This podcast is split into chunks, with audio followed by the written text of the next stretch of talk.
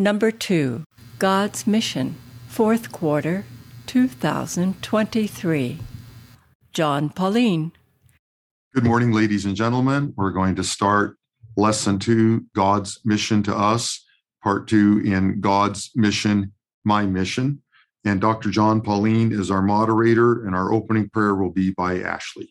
Dear Heavenly Father, thank you so much for another Sabbath day where this wonderful group can all gather together to study your word. Thank you so much that you've given us these lessons to open our minds to what we should be doing in this life we have. And just please open our hearts, open our minds today as we go through the lesson. And also, please be with Dr. Paulien as he leads us. And also, yeah, just be with all of our loved ones wherever they are. And we love you so much. Thank you and amen.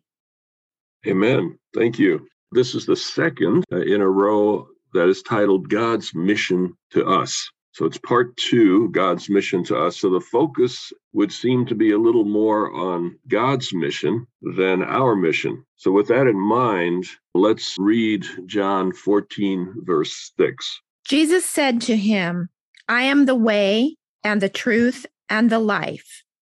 No one comes to the Father except through me. All right. This seems to be a very clear text and a very exclusive text.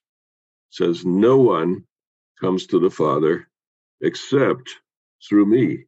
And of course, that immediately raises the question what about all those people who never heard the name of Jesus? What about all those people who, in areas where Christian faith is hardly even known, or the Bible is hardly even known? Whatever that means here, and we'll discuss that for a little bit, it seems to be saying the only way to salvation is in Jesus Christ. He says, I am the way, the truth, and the life. This is one of seven statements in the Gospel of John where Jesus says, I am, with a predicate. I am the bread of life. I am the good shepherd. I am the door of the sheep. I am the resurrection and the life. Here he says, I am the way. I am the truth. I am the life. And so this is a pattern in the Gospel of John. The I am reflects back on the Old Testament. And Yahweh in the Old Testament repeatedly says, I am, followed by something else. I am the only Savior, for example. So you see that in this, it's really reflecting the Yahweh passages of the Old Testament now in the mouth of Jesus. And what I like to point out here is that if Jesus is the Yahweh of the Old Testament, because that's what he seems to be saying here by utilizing these terms. Then there's one picture of God in the Bible. And it's legitimate to take a text like John 14 9, if you've seen me, you've seen the Father, to apply to the one God. And John seems very much wanting to do this, that there's no double picture of God, you know, Old Testament God, New Testament God it's legitimate when you're reading the stories of the Old Testament. We'll be doing some of that in these lessons. It's legitimate when you're doing that to read them in the light of the life of Jesus, the death of Jesus, not in the immediate context of saying, well, you know, what did they understand back in Old Testament times? But in the larger picture of the canon as a whole, what is the picture of God? And that picture of God is defined in the New Testament in the life and the death of Jesus Christ. So it's legitimate in a canonical approach to ask the question this particular story about God seems rather disturbing. How can we make sense of it in the light of the Gospel of John, in the light of the incredible revelation of God that came in Jesus Christ?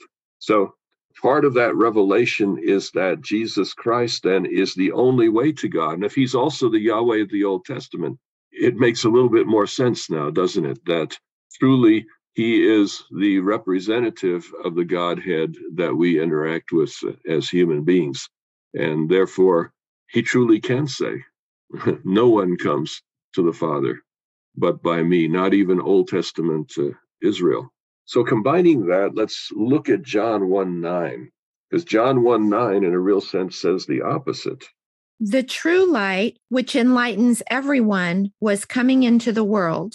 All right, so here, the light, which is a reflection of Jesus Christ in John 1, that light impacts everyone in the world, not just those who have heard about Jesus. So you have a bit of a tension here. One says, I am the only way to salvation. And the other one says, but God has provided the light of salvation to every human being in some form or another. How do you reconcile those two concepts? Rita? The John 14 verse, it says, I am the way and the truth and the life. He's responding to Thomas, who says, We don't know where you're going, so how can we know the way? How can we get to where you're going? And he's saying, The only way you can get, you can get to where I'm going is through knowing me. And you have met me, you've walked with me for these years. You know me. I am the way. That's fascinating, Rita, because mentally I've always seen this as sort of an absolute statement, but I think I like very much that you're wanting to see it in context and suggesting that he's speaking directly to the disciples, not necessarily to every other human being. Uh, that's a very intriguing way of reading the text, and I find it very interesting and almost compelling. So go ahead, you are going to continue. Which is not at odds with John 1 9, where John is saying that Christ is the light, he's the embodiment of God, absolute truth is the whole light. And through seeing him, then you can see what God is like. So Rita's done an intriguing thing here, and that is suggesting that maybe John 1 9 is the more comprehensive text. That Jesus is not necessarily saying, you know, you have to know as much about me as you disciples do in order to be saved, but perhaps he is simply saying, you know, I'm answering your question, Thomas. I'm the only way that you're going to be able to understand what God is like. Larry. In a broad sense, since Christ was the God of creation and is the God of Yahweh that's discussed in the Old Testament. None of us exist without Christ. Therefore, the only way that anybody who is existing can come to God is through Christ because I've always heard this in a very narrow New Testament idea. And what you're suggesting in the ideas that are coming is that this is much bigger that it's because of something that happened in the Old Testament that everybody gets their access to God through Christ, but not in the narrow way that you suggested of having heard the name Christ that we started. And I like what you've done there. Well, I think that's the way we tend to read it as an absolute statement and fairly literal. But I think Rita has pointed us to an important piece of the context. And I'm going to look on that more deeply myself uh, moving forward. Sean. The light here that enlightens in John 1 9 in the writer's mind is qualified in the next verse and onward. Yet the world knew him not. So the potential for this light that goes to everyone and not exclusively through Jesus is a matter of acceptance or rejection of this man called Jesus. So the world knew him not. The larger, broader world knew him not. But those who did know him received of this light. So that it's a tension between two things that there's this broader concept of light, and it's somewhat more limited, but the specific light in Jesus Christ is known to those who have received him, to those who have known him. I would like us to listen to John 20, 21, and 22, which I think bears on this question a little bit. Jesus said to them again, Peace be with you. As the Father has sent me, so I send you. When he had said this, he breathed on them and said to them, Receive the Holy Spirit. All right. So, to keep this in mind, what impact does the Holy Spirit have? And the way that John, in particular, brings out the work of the Holy Spirit. What impact does that have on the topic of mission? All right, Lou, go ahead. Well, I think it has absolute impact on the whole thing because I think sometimes in our narrow human efforts, we reduce God down to we have to go through a certain channel, a certain way to be accepted or heard by God. And that is so far from the truth. The Holy Spirit is the one. You know, I love that illustration that Ellen White gives of the natives that have never heard the name of Jesus or God. And they're walking down a pathway and there's a little injured bird there or something and they're gentle and kind to that little bird and that's the holy spirit. So i think sometimes in our effort to do good we can do harm by limiting god's that we can only go through a certain channel to have our prayers heard and understood and i think that does god an injustice I think those who study the concept of mission are very much aware of the work of the Holy Spirit, uh, not simply biblically, but by experience. And what missionaries today are more and more doing is when they go to a new place, instead of asking the question, you know, who can I speak to that will listen to the gospel? The first question is, what was the Holy Spirit doing in this place before I arrived? And there's the sense that the missionary work is not a pioneering work. It is actually a follow on work to the pioneering work that the Holy Spirit has already done. So when we're thinking of mission, I think Jesus gives people a greater handle on what God is like. He gives a clearer picture of the process of salvation. But we must never forget that He is available in every place before any cross cultural missionary arrives. And I think that's a foundational point that will impact everything we do the entire quarter. All right, let's go on to number two in the handout. And there it invites us to begin by reading Matthew 28 and verses 18 to 20, a text we're probably familiar with, but maybe find one or two more things to see in it. And Jesus came and said to them, All authority in heaven and on earth has been given to me. Go therefore and make disciples of all nations, baptizing them in the name of the Father and of the Son and of the Holy Spirit, and teaching them to obey everything that I have commanded you. And remember, I am with you always to the end of the age.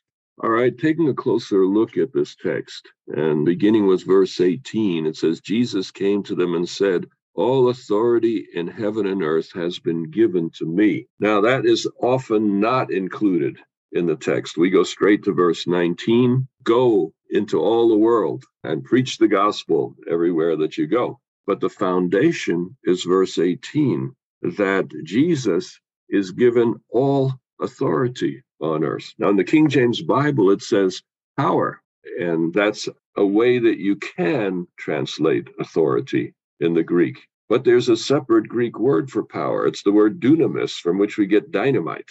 That's not the word here. The word here is the word for authority. And one thing in this group that we can keep in mind when we speak of God's authority, how does God exercise that authority? He exercises it not by intimidation, not by force, not by overwhelming people, but rather by gentle persuasion is the way God exercises authority. But he has that authority over the whole earth, and that's the foundation. And he invites us when we go out to operate in the way that God operates, uh, not with manipulation, intimidation, or other methods that might seem useful to us. Coming to verse 19 and 20, one thing I did not know early on was that there's only one verb, one main verb in this particular statement.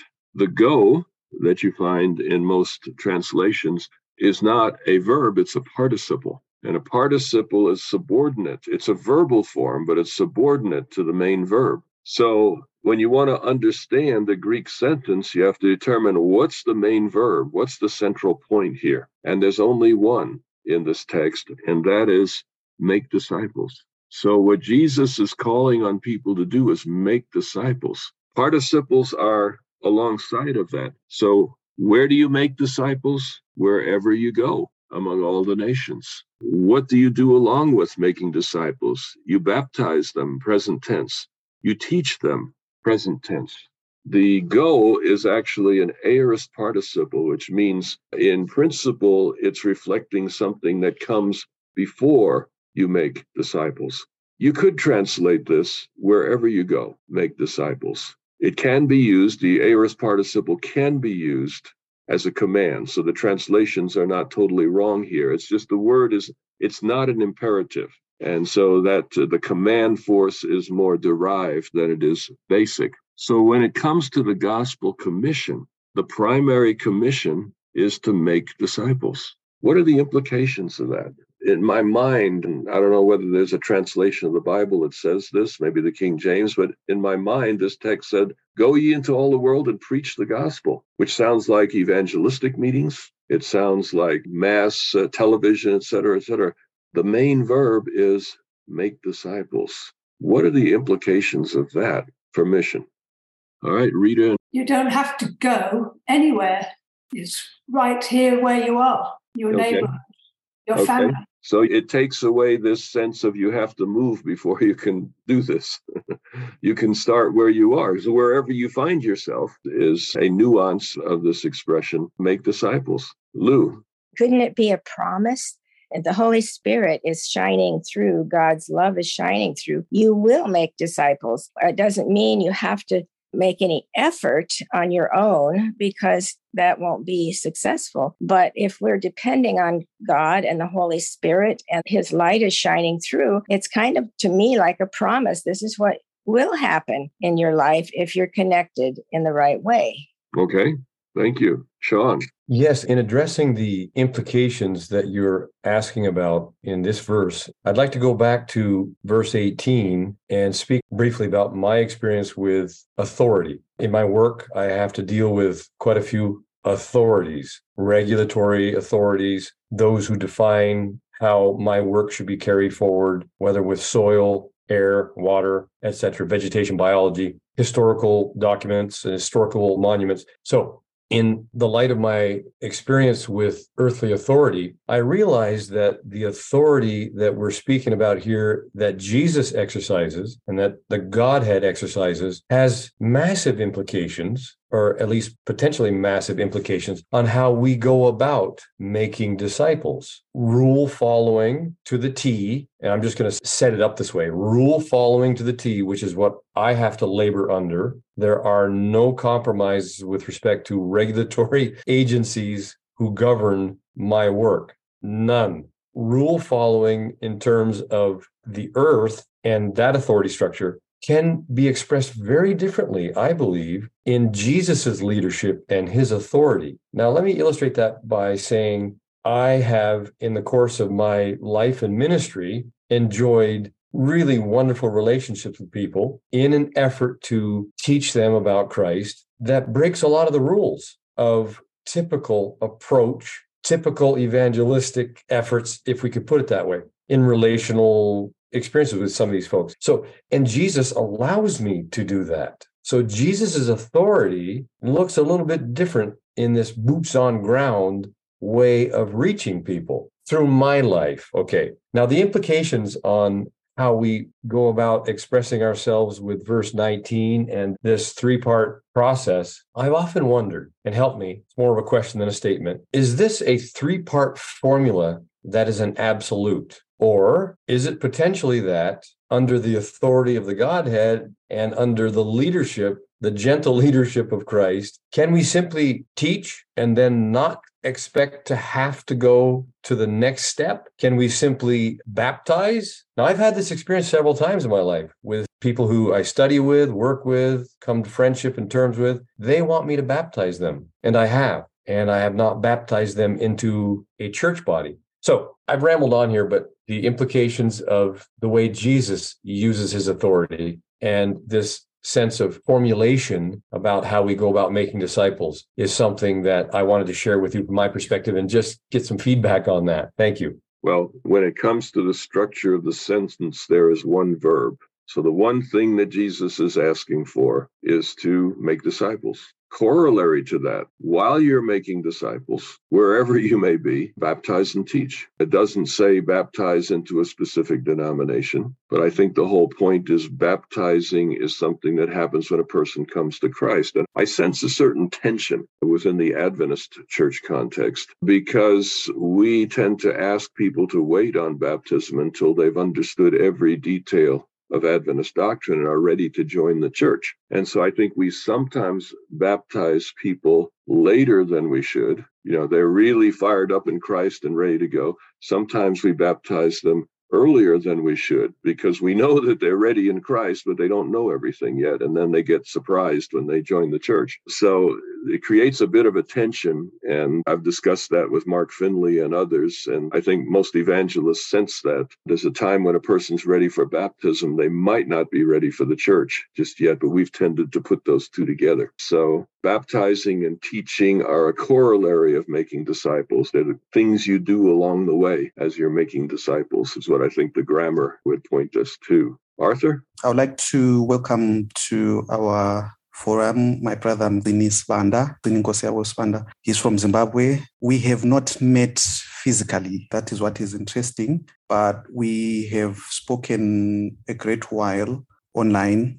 And he is one person who is very active to share the gospel with a lot of people. I've had the opportunity to request for some books for him from Pinal, which he has expressed that he really enjoyed. And he has been incorporating the messages into his preaching.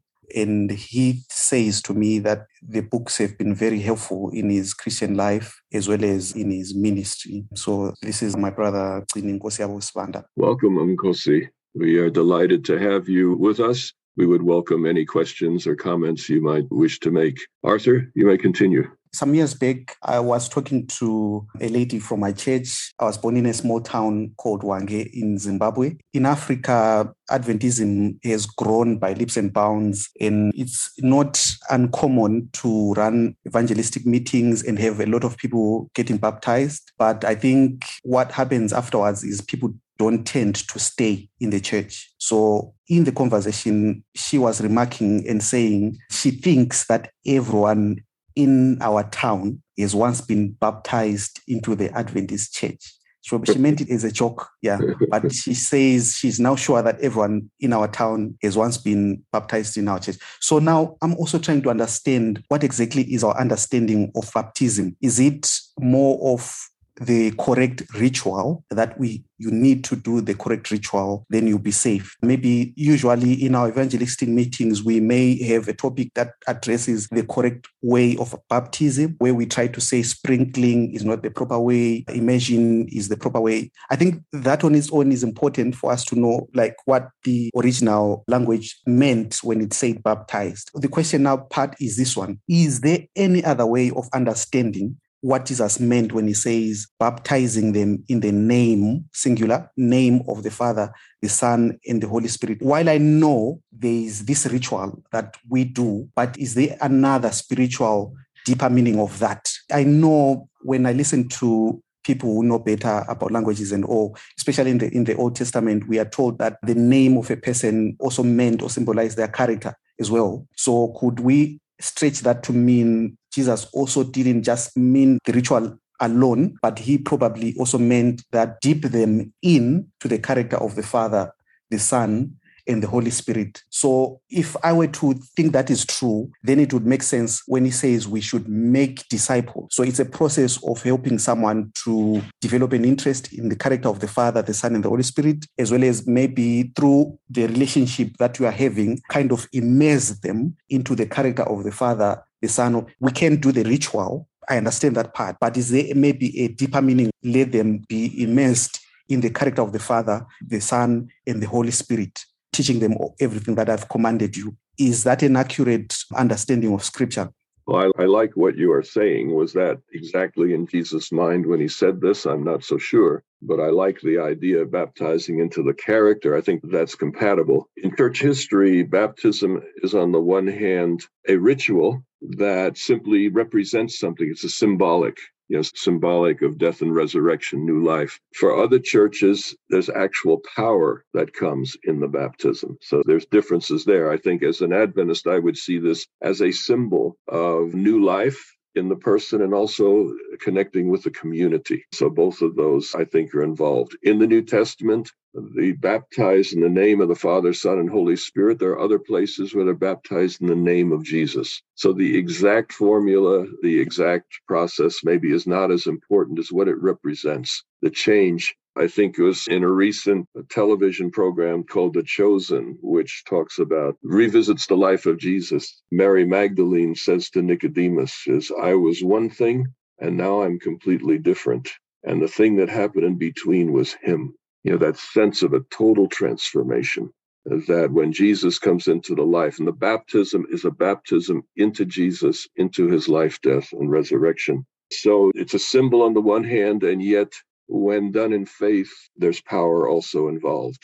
So perhaps we should leave it there for this particular conversation. But thank you for probing deeply into the language of this text. Henry. You were asking about the implications of that statement by Jesus. And I think that he was addressing three different topics. On the one hand, on Matthew 28, verse 17, there is a statement that they were coming close, but some of them were in doubt. Hmm. So that comment to me is what prompts the first statement from Jesus in verse 18. Since some of you are in doubt, let me tell you, all the dominion has been given to me. So stop doubting. If you are here, it's because you believe me, and I want to assure you that everything was given to me. In order to work with the doubt element that was introduced in the prior verse. Addressing that, then with that authority, you can now follow this next directive guidance. Go and mathateo. I don't know how to pronounce that word in Greek. And I was looking at some translations, and some of them say teach, some of them say make followers, some of them say make disciples. There is a subtle difference between teaching and making disciples and making followers because I have attended classes for the sake of getting a grade, right? Some of us, we have done it. We are not interested in being experts on following everything. It's just because we had a prerequisite that we need to follow in order to get all of the credits that are needed to move into the next thing. That's teaching. You have no authority on changing minds. You have no possibility because that's up to the student. But you give the material. So that's why I feel that there is a subtle thing that we need to deal with in the Greek word there. For make followers is different to me, implies more than just to teach. Well, it's the verb form of the word disciple. So it is making disciples, it is creating disciples.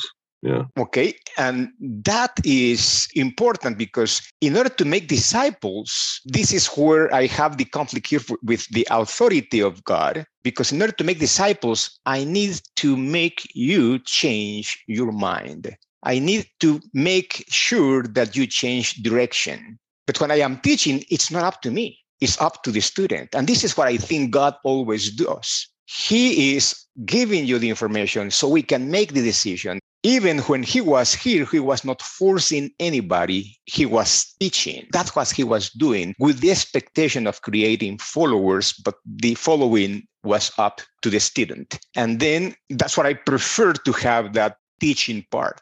He was very flexible. He was teaching and people was making the decision themselves. And then the next element that is very tied together, baptizing them. When one tries to learn another language, they said that the best way to do it is for full immersion, not by sprinkling once in a while, right? Not by whenever you have a chance. The best way to learn another language is by full immersion. And that's what it means to me, what he's doing. Okay, when you go out to all the nations, you need to give them a full immersion teaching in the proper way, in the master way of the teacher, give them the full immersion experience in what it means God, what He looks like. So then they will be completely empowered to make an informed decision fully with no bias because now you have seen me. That's to me the implication that I have to have, therefore, my acceptance to that invitation. And that forces me as a teacher to get to know my subject in the best way possible so that my student can have the full immersion experience of what God looks like. let me reflect on the implications of this. Jesus doesn't say, go all, to all the world and do evangelistic meetings. He doesn't say, go all the world and preach. It says, this make disciples is a very specific term and a very interesting term. And it has a number of implications. One of them is you can't make disciples traveling around. Our typical method of evangelism is a traveling preacher bouncing from place to place. Evangelists never make deep rooted relationships, or rarely do at least deep rooted relationships with the people they're working with. They're not there long enough. So you can't make disciples traveling around. So that's not what Jesus is asking for here. If it happens, you can do the same thing somewhere else. And that needs to happen from time to time. Discipling means you have something worth sharing. You have something, not just something somebody else taught you. You have something to share. Jesus says, go back to your community and tell them what happened to you. So, discipling means if I'm going to mentor someone, I need to have experience in what I am mentoring. The mentoring discipleship relationship, it, it happens in every phase of life, business, etc. All right. So the mentor needs to have life experience, knowledge that the disciple does not have. And in relationship, over time, these things are absorbed across the membrane of the relationship, if you wish for discipleship to happen, you have to meet people where they are. So if you want to disciple, you know, Hindus in southern India, you got to go there. You got to know where they are. You got to meet them where they are. You have to learn something of their culture and their faith and their background. So discipling means meeting people where they are and spending time together with them. And discipling is only going to go to the world if some people disciple across cultures. And that's where we get the concept of missionaries to go across culture and disciple people from another culture who then can disciple within that culture. You see, so when Jesus said, make disciples, he set some very important implications for everything we do in the way of mission. And let me just add one more thing. In Genesis 1 is the model for making disciples. God created Adam in relationship with God. So Adam was God's disciple. But then God placed Adam in charge of the earth. The earth was Adam's disciple. So there's the pattern of discipleship. We pass on what we've learned from God to others. And that process is ongoing. The disciple becomes the teacher, the disciple becomes the mentor, and then the chain goes on and on. So the authors of this lesson want to be very clear that the process of mission is more one on one than it is anything that happens en masse. All right, Livius.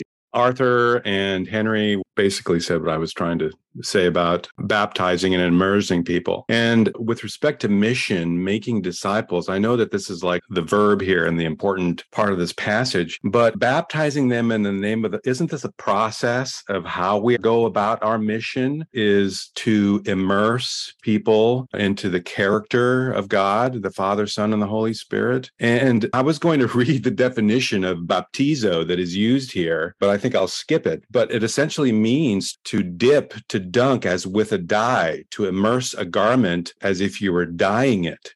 And when you do that, the entire garment is transformed and changed. And so in order for us to immerse individuals and, you know, to have a relationship, to build relationships with people where we transform them, I don't want to say transform them. We have to really know God in order to do this correctly.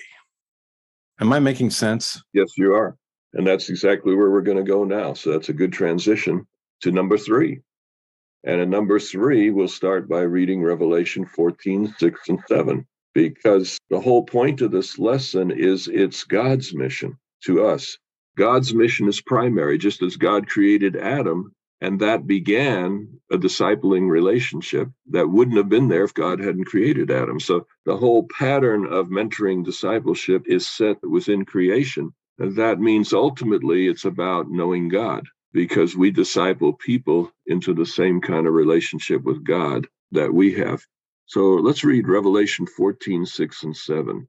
Then I saw another angel flying in mid heaven with an eternal gospel to proclaim to those who live on the earth, to every nation and tribe and language and people. He said in a loud voice, Fear God and give him glory, for the hour of his judgment has come, and worship him who made heaven and earth, the sea, and the springs of water.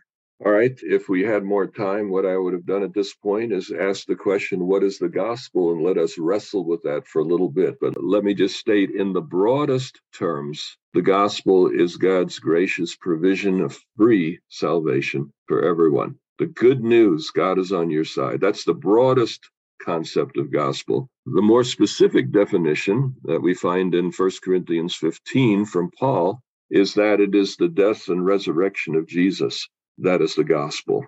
So it's in the death and resurrection of Jesus that the gospel comes to us most clearly.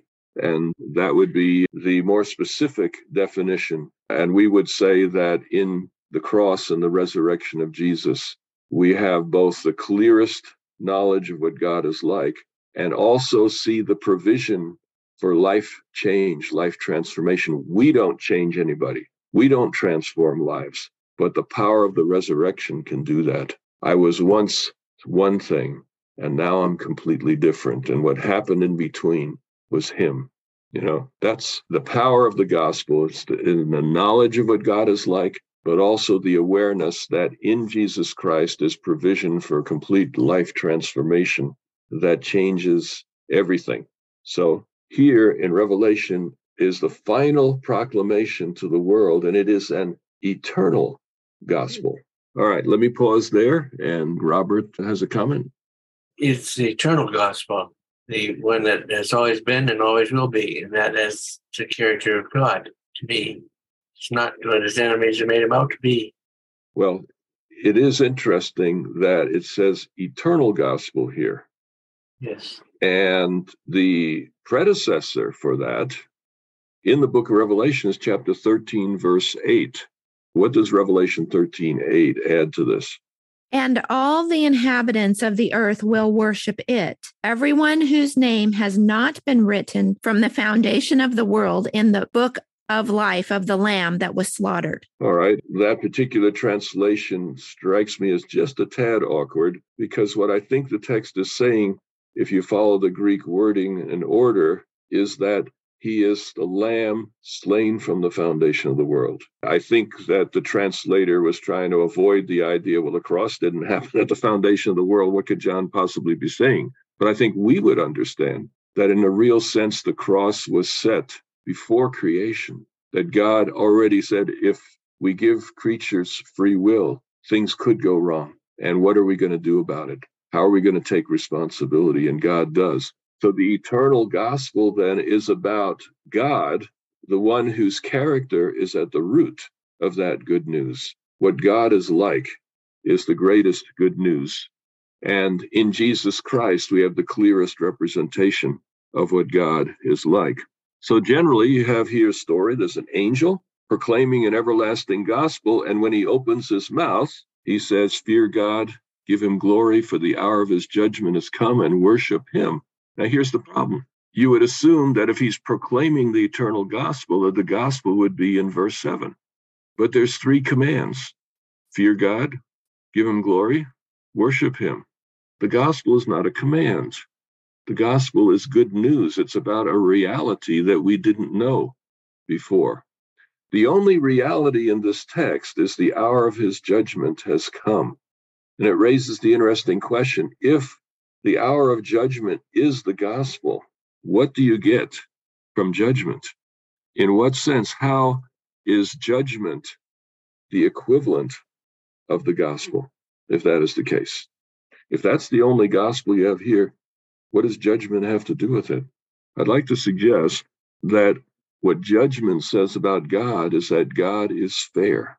God will undo the injustices of the world. Perhaps in God's mind, this message in the book of Revelation is particularly for the end of time, when the fairness of God, the character of God, is a major issue. You talk to most atheists and they'll say, Well, I'm this way because I don't like God. You know, the God that I hear, I don't want to exist. And I'd rather live without him and not have to deal with him. So clarifying the character of God is definitely an issue for today. And judgment is all about clarifying the character of God. James 2, verses 12 and 13 say that at the heart of judgment is mercy. When God judges, the heart of judgment is mercy. And those who show mercy will receive mercy in the judgment. So perhaps when John says the judgment is the gospel, he has something like James in mind that in God's judgment, the mercy of God is being applied to everyone who will receive it. But to those who show no mercy, it's clear that they have not grasped the character of the God of mercy. Moving forward to number four is Genesis 12, 1 to 3. And let's take time to read through that text, Genesis chapter 12 and verses 1 to 3. Now the Lord said to Abram, Go from your country and your kindred and your father's house to the land that I will show you. I will make of you a great nation, and I will bless you and make your name great, so that you will be a blessing. I will bless those who bless you, and the one who curses you I will curse. And in you all the families of the earth shall be blessed. All right, so God promises three things. He says, I will show you a land. Doesn't tell him what land. All right. I'll make you a great nation. Doesn't tell him how. I'll make you a blessing on the earth. Is not very clear what exactly that blessing is. So here we have an introduction of three things that God plans to do through Abraham. And after a comment from Larry, we want to go to Genesis 17, which states the three promises again but is more specific on each of these three? Larry. This morning, uh, when I was studying for this, for whatever reason, I picked up the Revised Standard Version. And when I read that, and it states uh, in 12.3, and by you all the families of the earth shall bless themselves. Completely different idea well, in English, we have active and passive. The active is when you do something to someone else or something else, and the passive is when something is done with you. Greek actually has three the active, middle, and passive. And one of the challenges of Greek is that the middle and the passive are sometimes different forms of the word, but often they're not. And I suspect if we looked carefully, that's what we would find here. You have a middle passive. So you could translate it will be blessed or will bless themselves. Both of those are legitimate translations of a single form that is somewhat ambiguous. I think if you take the larger picture of the Bible, this is all about the nations becoming blessed through the children of Abraham. So I think the passive is the correct translation in the light of the Old Testament. And the middle is a possible one, however. And so when you see the translators wrestling back and forth, you can tell that it's not a slam dunk either way. But I would go with the passive here myself. Livius? I have a note in my records in my database for Genesis 12, verses 1 through 3. I think I heard this from you. I don't have a habit of writing where I get this information from. Maybe I should start. But I have a note here that says uh, Genesis 12, 1 through 3 is an expansion of Genesis 3:15. Adam and Eve had three relationships. Image of God implies the relationship between human beings and God. Male and female implies relationship among human beings. And dominion over the earth implies relationship with the earth. Adam and Eve have these three relationships to God, to each other, and to the earth. Right. And actually, we're getting into that in the next lesson. Sorry. That's okay. But these series of lessons bring up Genesis 12 several times. And so, what I've chosen to do is rather than have the repetition, because this lesson was written by different people, each one was a unique author. So, you may have some repetition here, but to avoid that, I've taken pieces and applied them differently. So we will get more deeply into that next time. Genesis 12 does relate back to Genesis 1, 2, and 3. But today I would like to highlight the moving forward. Uh, Genesis 17 and verses 1 to 8. When Abram was 99 years old, the Lord appeared to Abram and said to him, I am God Almighty. Walk before me and be blameless. And I will make my covenant between me and you, and will make you exceedingly numerous. Then Abram fell on his face, and God said to him, As for me, this is my covenant with you. You shall be the ancestor of a multitude of nations. No longer shall your name be Abram, but your name shall be Abraham, for I have made you the ancestor of a multitude of nations. I will make you exceedingly fruitful, and I will make nations of you, and kings shall come from you. I will establish my covenant between me and you and your offspring after you throughout their generations for an everlasting covenant to be God to you and to your offspring after you. And I will give to you and to your offspring after you the land where you are now an alien, all the land of Canaan for a perpetual holding, and I will be their God. All right. When you lay Genesis 17 and Genesis 12 side by side, you see the same three promises, but they're worded differently. And that can help us here. Instead of simply the land that I will show you, here it specifies the land of Canaan. So it's a very specific land that God had in mind. Instead of a great nation, it talks about him having a multitude of children. He will be very fruitful in terms of creating many, many descendants that would end up making up the great nation. And then finally, instead of blessing here, it talks about the covenant. It talks about, I will be their God. They will be my people. It talks about relationship. So when God said, You will be blessed, Abraham, he meant you will have the relationship with me that was lost in the Garden of Eden. Relationship will be restored, and then you will connect with other nations and restore my relationship with them as well. So you have three promises the promise of blessing or relationship with God, the promise of a nation, many children, and the promises of a land, the land of Canaan. Here's the fascinating thing the fulfillment within the books of Moses is very challenging. You can see that these three promises are fulfilled in Abraham, but not without challenge. For example, the challenge of many children. You will have many children. Well, his wife is barren. His son's wife is barren. Jacob's, the grandson's favorite wife, is barren. There's famines, there's invasions, there's all kinds of problems. In other words, fulfilling the promise to have many children is not something Abraham saw in his lifetime. He had to take it on faith. By the time you get to Genesis 50, long after the time of Abraham, there's 70. When you get into Exodus, you're talking about tens of thousands as a minimum. So the promise was fulfilled within the Pentateuch, but gradually, not right away. Abraham himself never saw the fulfillment of the promises. The fulfillment of relationship with God began at Mount Sinai and then goes through Leviticus and Numbers, where God establishes relationship with Israel through the sanctuary services. And then the land of Canaan comes into focus in the book of Deuteronomy. So you look at the five books of Moses, they all go back to Genesis 12, 1 to 3. That's the foundation text that clarifies all that God was going to do for them. But even then, it wasn't the final fulfillment. The blessing to the nations never happened. Israel became a nation, but they never blessed the other nations. They never converted the other nations. It was always a promise. It was still cast off into the future.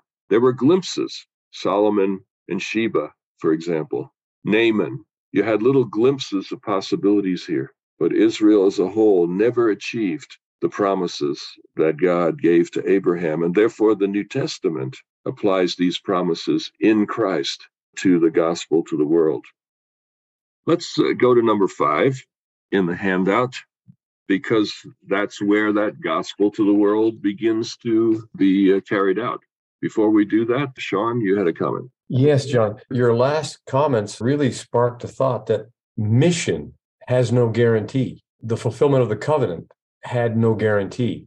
Of course, it was dependent upon the response of those who were involved in that covenant. But I'm just thinking in, in my world, my mission, my effort, my love, the applied goodness that I may have through God to somebody else has no guarantee. Is the completeness of the mission dependent upon a particular outcome? Uh, the bottom line is we can't convert anyone. Change of mind, change of life is a miracle whenever it happens. All you can do is put yourself in places where those miracles can occur. And when they do, there's great rejoicing. I have done many forms of ministry that in the end I scratch my head and wonder whether anything at all was accomplished. There have been other times when things far exceeded any conceivable expectation, and that would be the powerful working of the Holy Spirit. So the Holy Spirit works when the Holy Spirit works, not you don't command it. You know, just as God does not exercise his authority by force, we can't exercise the Holy Spirit by force. And I do fear that some of my Christian friends do have a tendency, you know, to almost demand the Holy Spirit heal in a particular setting or convert somebody or, uh, in a particular setting. I'm a little uh, leery of that. We don't convert anyone. It's the Holy Spirit that does. And it's a combination of the Holy Spirit's intentional work with that person's receptivity. Jesus himself said, I have many things to tell you, but you can't handle them now. Who is he talking to? The demoniac? No, he was talking to John, the beloved disciple. He was talking to Peter, the annoying but very effective disciple. He was talking to the 12. I have many things I would love to tell you, but you can't handle it now. Jesus, in his teachings on the earth, didn't say everything he could have said. He said what people were prepared to handle. And so when we go out to do mission, we have no control over the results. It's a combination of the Holy Spirit's initiative and that person's receptivity. But we can put ourselves in the place where the Holy Spirit can work. We can put ourselves in the place where our influence may help people be more receptive. Bob. When prophecies were given in the Old Testament what was going to happen to Christ, that he was going to essentially, it was foreshadowing he was going to be crucified. Did that mean that when God was throwing these ideas out to Abraham, he recognized in advance that Israel probably would not be able to fulfill what he hoped it would do because it seems like there's an advanced understanding what's going to happen that the Jews will not fulfill their mission. Just a thought. Well, it's interesting. In Deuteronomy 28, he sets ahead two paths. If you obey, work with me, you'll be the greatest nation on earth. If you disobey, you'll end up in captivity. So there were two options. Did God know which one they could choose or would choose? Well, there's a hint of that in Deuteronomy 30, where Moses says to them, When you go into exile, here's what I'd like you to do, or here's what God is doing with you, etc. So there is the hint, even in Deuteronomy, that while there's two options, they were going to take the road that God would prefer that they not travel. So, yeah, the whole concept of remnant in the Old Testament is God's answer to Israel's failure. God would continue to work with Israel, but through the faithful ones, through the handful that really got the mission, the handful that were receptive comes back to Sean's question earlier. Combination of what God initiates and what people are willing to receive. And in Israel's case, some received it to some degree. And in the end, God chose to work through that remnant, which included the remnant of Jesus' disciples, who were a remnant among the Judaism of their day. So the concept of remnant is how God deals with the fact that human institutions as a whole never quite get their act together. I have some conflicting thoughts because was that promise to Abraham a declaration that all of his descendants were going to become a blessing, that he was going to be, or his descendants was going to be the source of blessing, or that through him, through his descendants, the blessings of God were going to reach humanity. In a sense, that's exactly what happened. Mm-hmm.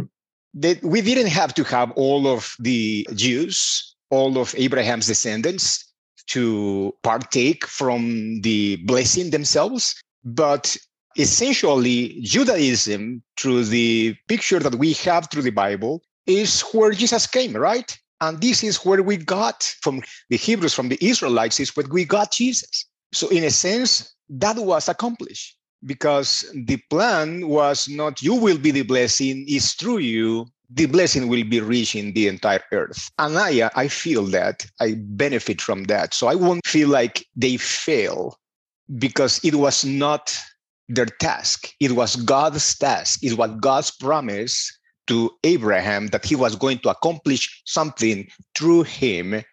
And with all the odds against him, he did it. Yeah, I like the way that you're framing that. In a sense, Israel as a whole failed, but Israel as a remnant did not fail. And God was able to use them. And it does say, through your descendants, the kingdoms of the world will be blessed.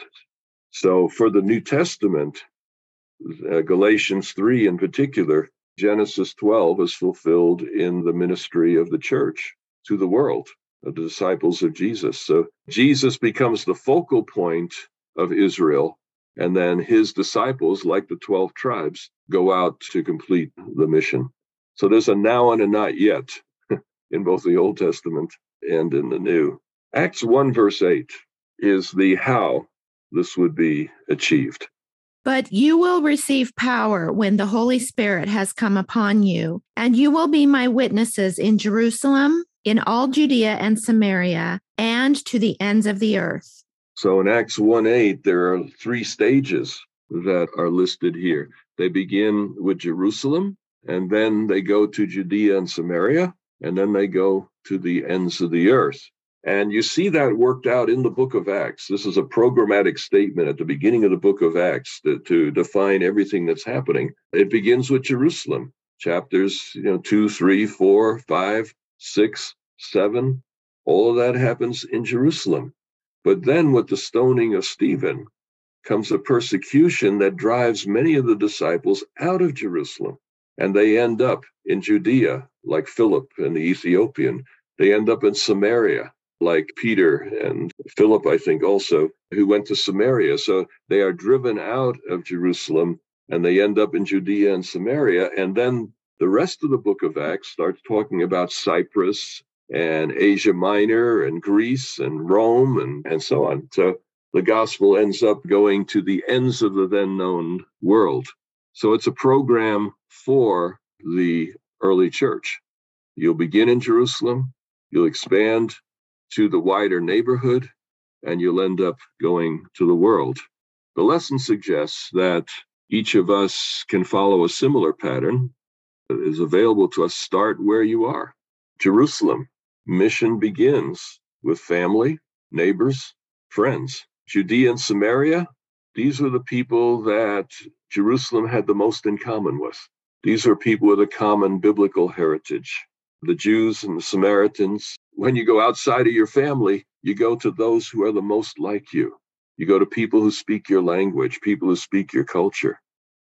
But ultimately, the gospel won't go to the world unless somebody crosses geographical and cultural barriers. And that's where the concept of missionaries come in. So let's start drawing this to a close, but I have one more question for you to consider, and that's number seven. It says the credibility of the church's influence in a community is determined by the extent the church's interactions with the community reflect the true nature and character of God. If all your community knew about God was what it learned from interacting with your church and its members, what would that picture of God be like? So, if all your community, think of your church, your local situation, if all your community knew about God was what it learned from interacting with your church and its members, what would that picture of God be like? While you're thinking about that, my community is Loma Linda, and in a sense, this one is maybe easier to define than most communities. I think the picture of God that comes from Loma Linda is pretty clear. Just yesterday, as I was on campus, I ran into a man who approached me to ask some questions because he was visiting our campus. And he was describing what he knew about Loma Linda. And it was pretty exciting to hear.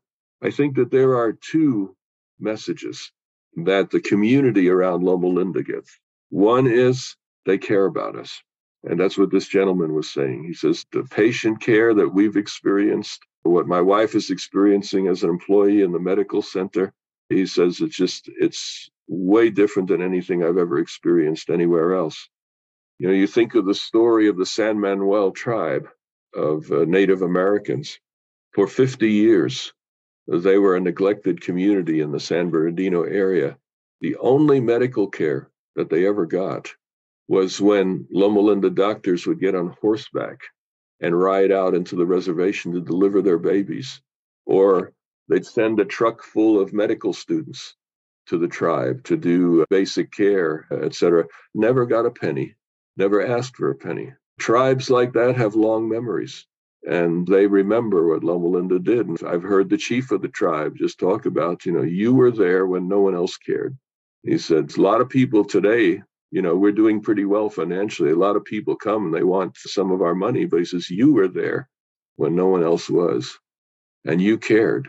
And they got a picture of what the God of Loma Linda was like. The other thing people know is the Blue Zone. They've got something that we could use. They have something that we don't have that makes a difference, you know, longer life, healthier life, et cetera. So those are two things that if Loma Linda disappeared, two things that might be lost to the community. In a couple minutes we have left, is there any reflection you might have like that, Sean? Yes, a two hour conversation on Thursday of this week included a couple of very definite features in addressing the question that you've asked, Jon. This individual that I am associated with through work really boldly exclaimed the helpfulness of my church to him and his family and was really showered by love and continues to be showered by love. Very, very important to him. That in contrast to his very clear statements about the rather extreme beliefs of the Seventh day Adventist Church. It was an interesting contrast that has set me up really in the last couple of days to really be more prayerful and more assertive in my own search for how to close that gap. So I just want to make that comment in terms of my impressions of my local community through this one person. That's a very, very interesting comment. It makes me remember that Ellen White said, never lead with the more objectionable features of our faith. And that never meant as much to me as when I read the Oxford biography of Ellen White, in which it said that when Ellen White spoke to people outside the Adventist church, and she often was invited to speak, she never talked about the distinctives of the Adventist message. She always talked either about Jesus or about temperance. Those are the two topics. And so she is a model when we're engaging people in the community if you're making the objectionable features of the faith front row and center, that's all they'll remember. And keep in mind, the clearest picture of God some of these people will ever have is the one that they see in you. And I think if we keep that in mind as we're working with our workmates, uh, neighbors, colleagues, if you profess to be a follower of God, people will assume that your behavior reflects your picture of God and they will then see God in the way that they see you. Our children tend to see God in terms of the way they see us. Yeah. Rita. The question in your number seven if all your community knew about God was what it learned from interacting with your church and its members, what would that picture of God be like?